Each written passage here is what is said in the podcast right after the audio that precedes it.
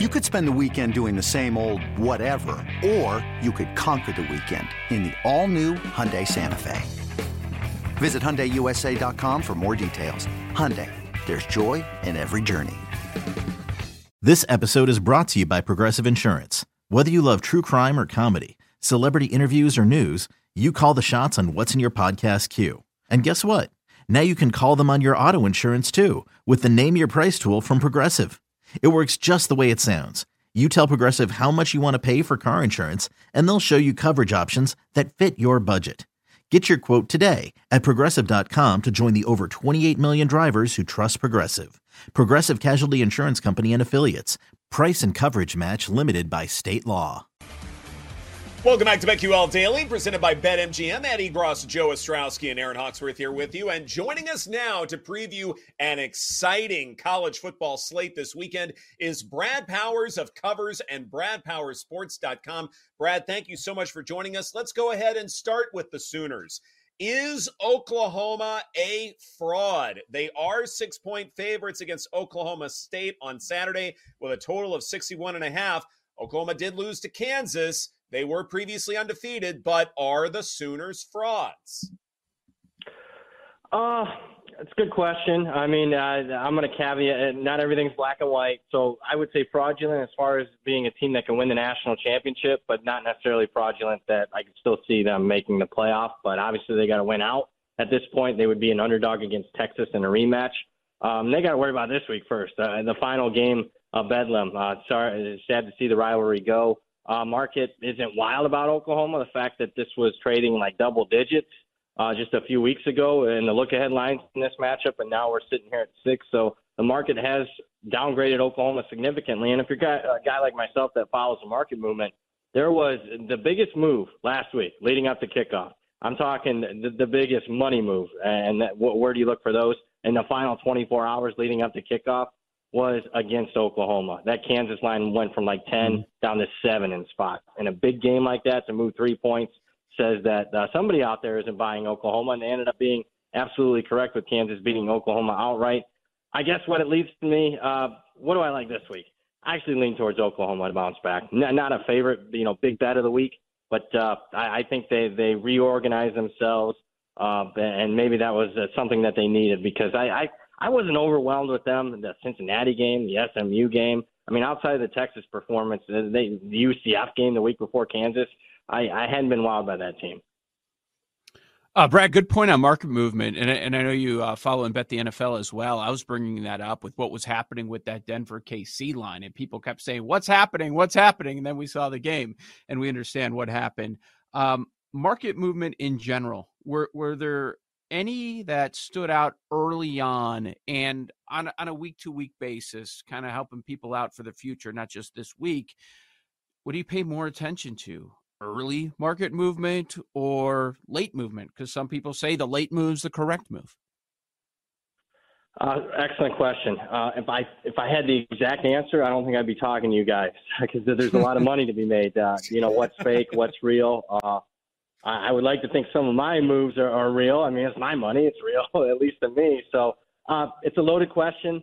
Obviously, you pay attention to the moves on Sunday because I mean those are relatively soft openers. That you know guys like myself are, are positioning uh, and shaping up the market uh, after a place like Circa Sports opens up the college football on a weekly basis. Uh, you got to pay attention to those. I track them. I, I, I tweet and uh, whatever that they call post X, whatever. Uh, the, the, the, in today's uh, uh, I, I tweet that every week, and if, if you follow the biggest moves of the week, if you're betting them early, you're 60%. If you're betting them at kickoff, you're 48%. So don't be following the steam on those.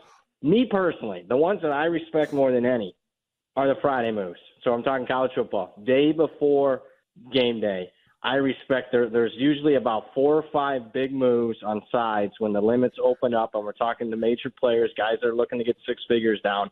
Those are the ones I respect sometimes with today's day and age, game day, you would think, oh, respect the game day money. Uh, I don't know. With 35 states legal, I mean, sometimes the the, the public can overwhelm a market, and you know, I'm not. If the public knew everything, then uh, uh, obviously uh, there'd be a lot. Of, I, they talk like they know everything, but uh, they wouldn't be sitting there drowning out their sorrows at the bar talking about how they know everything.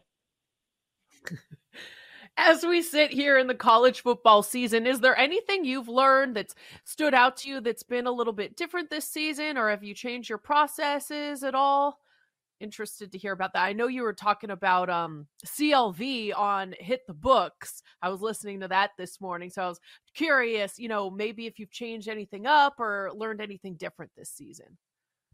Well, I mean, I've been sort of a piece of humble pie to say the least. I mean, I probably had my best CLV season in 15 years of doing it, but I've also had one of my worst betting seasons in doing this. So, what does that mean? I I I wish I had the answers because I would change it immediately because it's costing me a lot of money. So, uh, I, I would say one thing off season because I do a lot of off season betting, and I'm talking season win totals and whatnot. I am in the position now where I, I, I've seen enough data points where teams that are heavy transfer portal, the Colorados, the Texas States, a bunch of teams like that, I instead of being always negative, oh, they're, they're you know new roster, thinking negatively about a first year coach. I am now in the thought process that that's either a pass for me, or let's go ahead and let the market be negative about that, that particular team, and let's go ahead and, and bet the over. So that's something that I will change moving forward as far as attacking the season win total market on first year coaches and transfer portal heavy teams. Good stuff. Well, I guess the uh, headliner of the weekend is LSU and Alabama. The Tide at home, three point favorites, the total of 60 and a half. Anything here you like? Yeah, I'm a part of the LSU money. Now, I, I, somebody beat me to the punch. It opened as high as six. Uh, I wish uh, I'd like to shake that guy's hand because, I mean, he beat me by seconds. But uh, I, anything above three for me is on LSU, believe it or not. I actually have LSU power rated ahead of Alabama. And thought process – for me, and if you don't believe me, you can listen to, to Nick Saban said this in recent years. I think in today's day and age of college football, elite offense beats elite defense. And I'm talking obviously about LSU's offense, which I think is the best in the country against Alabama's defense. So uh, if I need someone in a close game, the point spread says it's going to be close. If I'm trusting somebody to make a play, I'm trusting Jayden Daniels over Jalen Milroe. Give me LSU outright. Ooh, LSU money line. All right, good stuff. Um, boy, how the mighty have fallen. Notre Dame, a three point favorite on the road at Clemson. Uh, this is uh, juice to the Notre Dame side, so we might be hitting three and a half, total of 45. What do you think about uh, Dabo's fall in this matchup? Yeah, it's the biggest home underdog role for Clemson in a decade. Uh, high variance game. I think you're going to know early uh, which one, because I mean Clemson statistically still there. I mean they just they've lost a bunch of close games here. They just haven't made the plays. Will Shipley's probably out. Mitchell Evans out for Notre Dame. Uh, I just need to see what what the look on the two teams are in the first quarter. Uh, if Clemson's showing some fight, I think they're live to win the game. Uh, if they're not, then this could be blowout. so uh, I know it doesn't help anybody right now. If you had to to push me to it and say what, what, what do you prefer? Probably the under, and we're starting to see some money come in on the under today. Uh, I, I do trust Notre Dame's defense, uh, probably the most trustworthy unit in this matchup.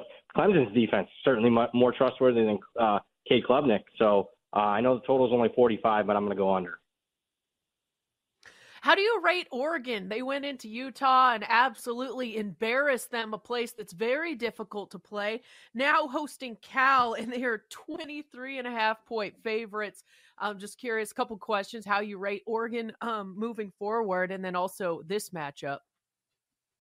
Hey, I'm Brett Podolsky co founder of The Farmer's Dog. We make fresh food for dogs. We started the company when we saw what a huge difference it made in my own dog, Jada, when she stopped eating ultra processed kibble and started eating fresh, whole food. The Farmer's Dog food isn't fancy, it's just real food delivered to your door in pre portioned packs. It's better for them and easier for you.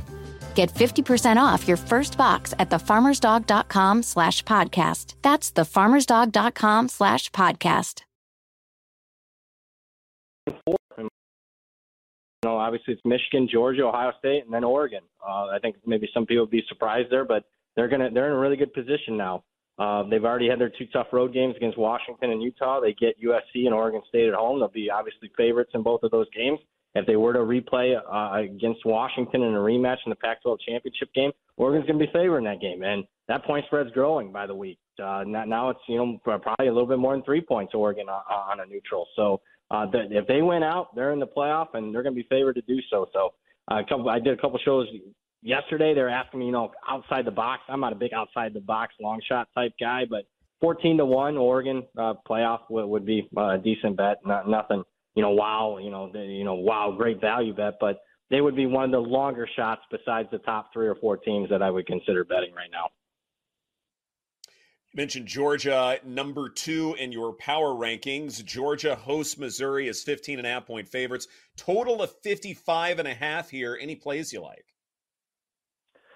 Yeah, I bet Georgia. Uh, and it, obviously Missouri's far exceeded expectations. They're off a bye. I know Georgia's off a, a big game against Florida, but I mean, to me, it's just always Georgia dependent uh, on this one. And if they're locked in, and they're focused on a possession in and out basis. You ask Kentucky and ask Florida how good Georgia is. They're they're pretty dang good, and I'm just not sure that Missouri is up there yet. They got some good performances. Obviously, beat Kansas State would be one of their more marquee wins, and then uh, you know they're only lost though. They played LSU, lost on their home field, couldn't get the job done at the end, couldn't even get bring home the cover there. So uh, Georgia for me, I laid 15. It's still 15 and a half, so I think it's still playable.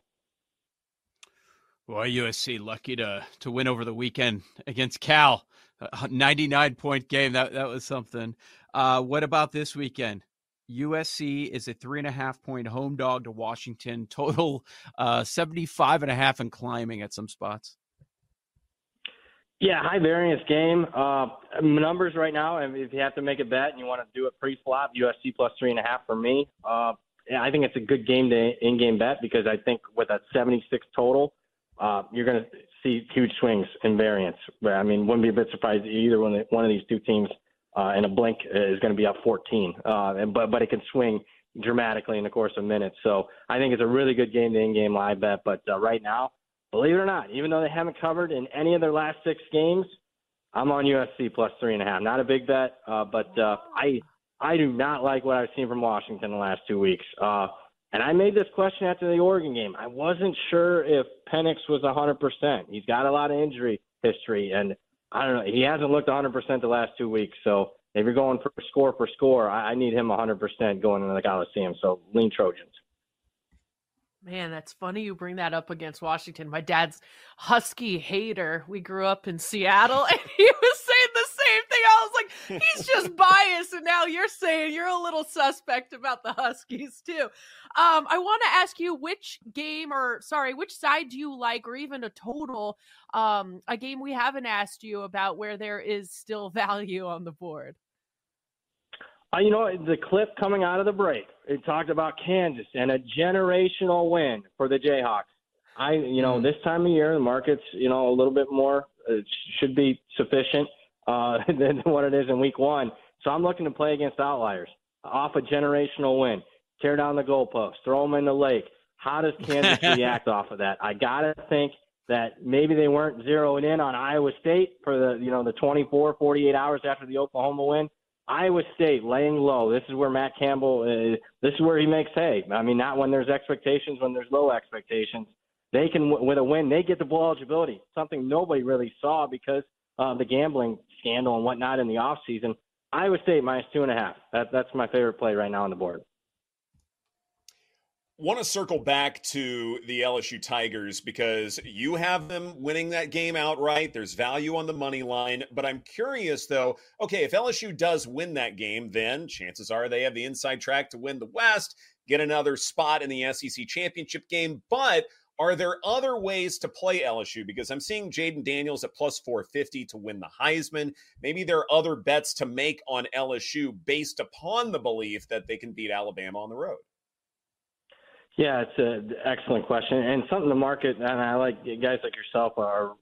Market's really starting to react to this, and people are thinking ahead of time. So yeah, obviously, if LSU were to win that game and Jayden Daniels played well, I wouldn't wouldn't be shocked if he became the Heisman favorite. So right now, if you're in firm belief that they win that game, that would be another way to attack it. Um, at SEC conference futures markets, they're not going to be that big of an underdog if they play at Georgia.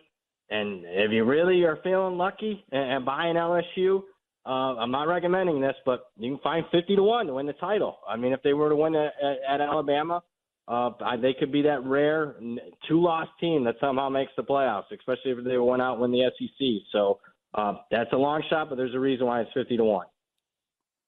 Brad, what about MACtion? We've got uh, two games today, two games tomorrow. Anything stand out? Uh, right now, at the current lines, uh, I'm going to take Ball State plus five and a half. Uh, nothing big there. Um, and, and a smaller lean on Kent State tomorrow in the Wagon Wheel game plus three and a half. I just can't lay anything more than three with Akron with a really low total. So two totals in the 30s, and then we're going to take two dogs above three here Ball State and Kent State tomorrow. Tonight, I don't see much. The, the lines have moved too much since you're a little bit uh you know curious about Penix and the Huskies, anywhere else you might be looking in the Heisman market?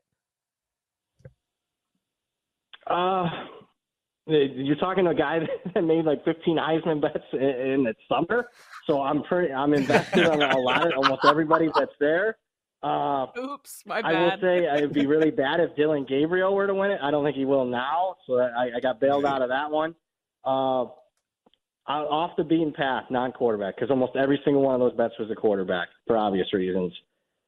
I guess Marvin Harrison Jr. would be one that I would consider because if he like, I don't think Ohio State beats Michigan. Let me go on record. I think Michigan wins that game. But if Ohio State were to win and Marvin Harrison Jr. had a big game, there's enough talk and there there, there might be enough momentum there because uh, the world will be watching that game. And if he has like 150 yards and a couple touchdowns, he would be in the mix.